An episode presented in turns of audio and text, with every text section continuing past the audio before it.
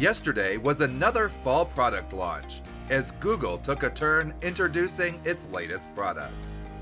The company showed off its new Pixel phones, Pixel watches, earbuds, Android 14, and Bard AI. Here's the summary of what Google announced yesterday. For Personal Tech Media, this is 2 Minute Tech. I'm Jim Herman.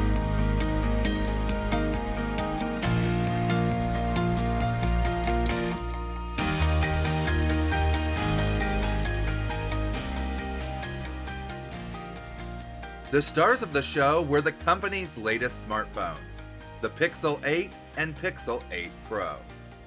These phones come with upgraded specs and integrated AI.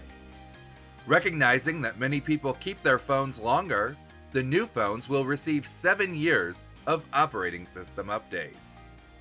It also claims the new phones have a 24 hour battery life, which can be extended to up to 72 hours with the Extreme Battery Saver mode. Google's Pixel Watch 2 comes with improvements to several functions. Google claims it has the most advanced heart rate tracking to date, and it uses AI to translate that into many other functions. Safety Check will contact people you specify if you don't check in within a designated time. The Pixel Buds Pro will come in two new colors the earbuds come with a low latency mode to reduce audio lag on games. Support for Bluetooth Super Wideband should make your voice sound clearer and fuller when speaking.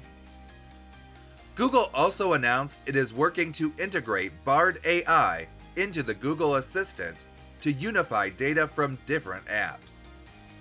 And finally, Google made Android 14 available to everyone yesterday. Google says the new operating system will come with the best customization and accessibility features that have ever been offered.